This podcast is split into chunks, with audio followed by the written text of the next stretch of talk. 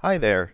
In this episode, I'm going to talk about a very um, um, rarely looked on or cared about subject when it comes to uh, developing a software.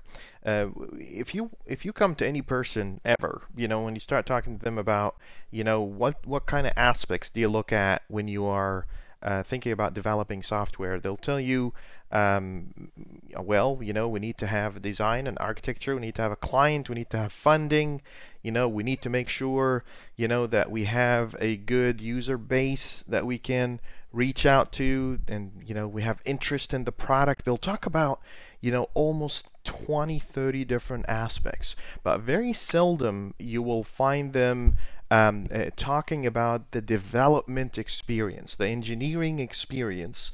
You know, how does it look like from the other side of the world, the people that are actually working on the project? What is their experience, you know, building the software? So, so here's the thing about this, you know, you know, two decades, two decades in this industry, I have realized one ultimate universal you know, truth about what makes great software what makes a successful product. The number one priority that should we should actually care about, you know, above all other priorities when it comes to developing software is the engineering experience. The engineering experience can go from it, can be uh, physical in terms of the actual hardware that the engineers are dealing with, you know, the infrastructure, the you know, integrated development environments they're working with, the actual physical stuff, the tools that they're working with on daily basis. You know, this has to be seamless, it has to be simple, you know, it has to be easy. So when the, when the engineers are working and they're trying to uh, reproduce a particular um, uh, problem, the turnaround time is a lot shorter.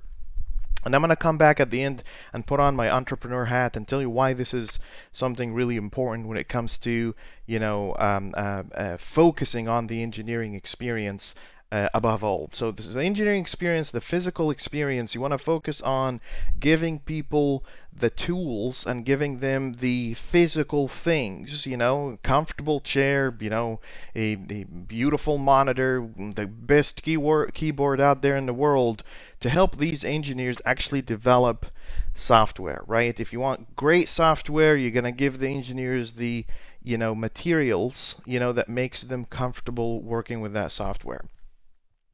But it doesn't just end there. You know, if if you focus only on the physical aspect, and I've been to places, I've seen teams, and I you know read and heard and seen teams, you know, across around the world, really, you know, where you know the the materials, the physical aspect is super high, but there are other aspects that are really really low. For instance, if the mental aspect of the development experience isn't at a level, we run into a huge problem. What what does that mean? A mental aspect. What what does that really imply? Well, number one, you have to invest in the um, uh, engineering learning and growth for the engineers.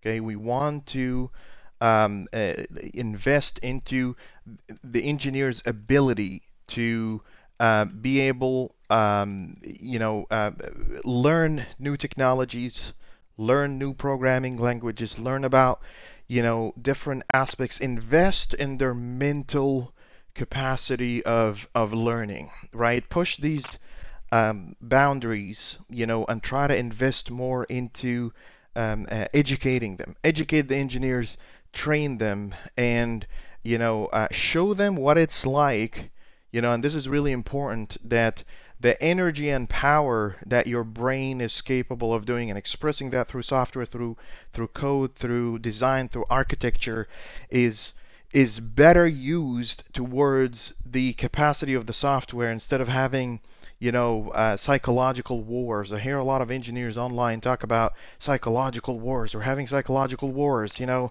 who's better who's the best who's the if you are managing a software engineering team you have to really focus on clearing out the engineers' minds from distractions. because distractions is what actually can hinder an engineer's capacity and ability to focus on what matters the most. You know the beauty of code to go the extra mile and actually develop the best software out there that it was ever made.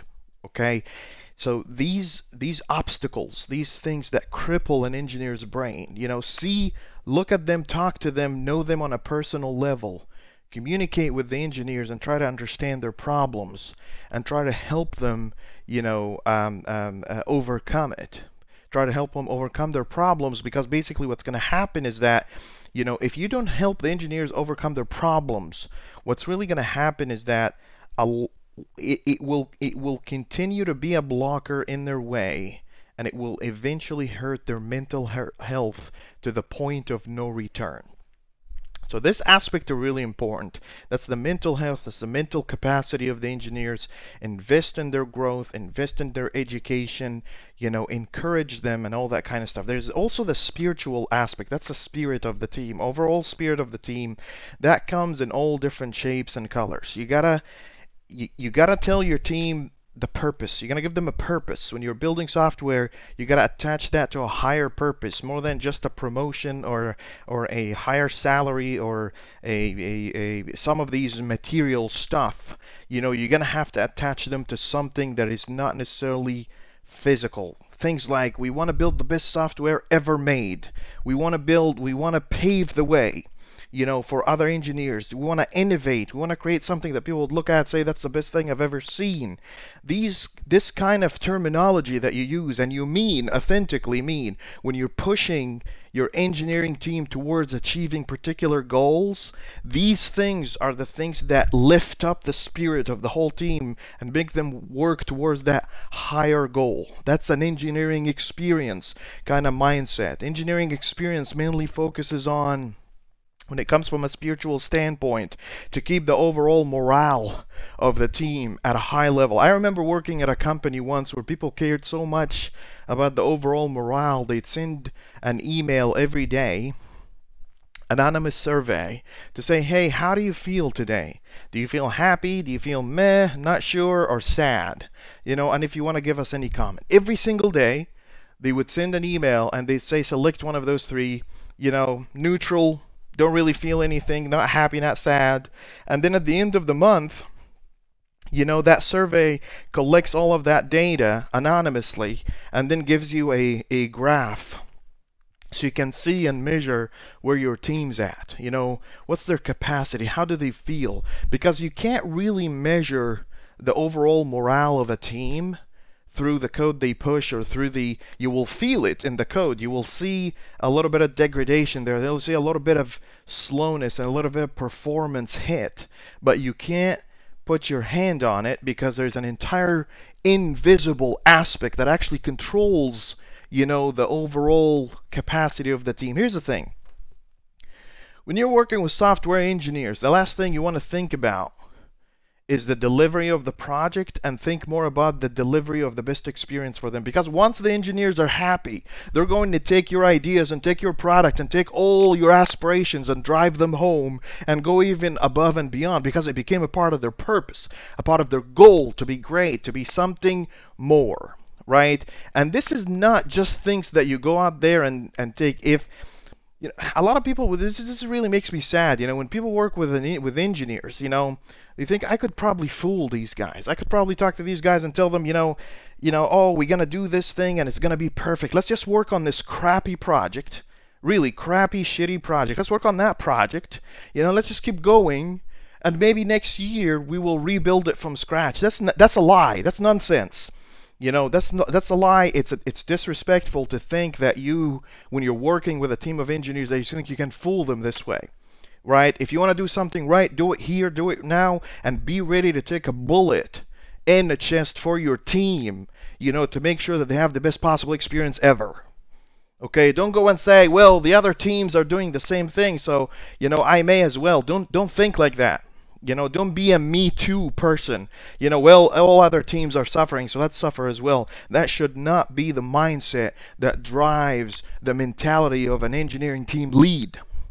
And with that aspect, this spiritual aspect, this is just a, some thoughts. I'm, I'm, I'm planning to put it more into it and blog more about this because it's a very uncommon, it's very rarely that I see you know, the best thing I've ever heard about engineering experience is that one of the companies I worked with, they probably send emails and they go and say, Things like, how do you like the tooling, the systems that you're using? Well, the systems that I'm using is only one aspect. What about the mental aspect? What about the spiritual aspect?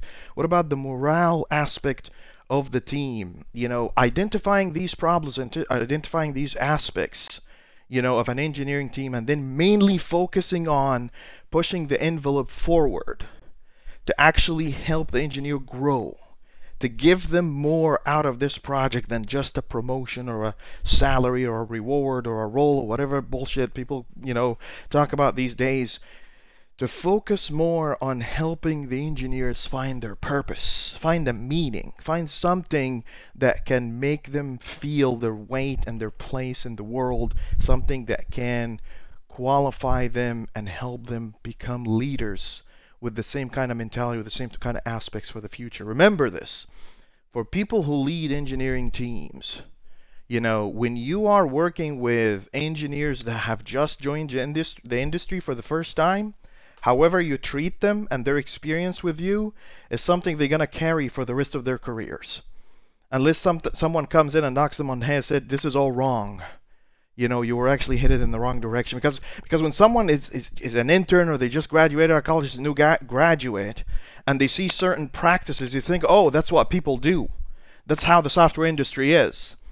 So if you are not mentally and spiritually and physically capable and have the capacity of actually work with engineers to lift up their spirits because you can't give something that you don't have in the first place. You have to have these things. You have to work hard on yourself. You got to look in the mirror and say, Am I ready to actually help a, a team of engineers push beyond the limits and actually drive their capacity and drive their aspirations home?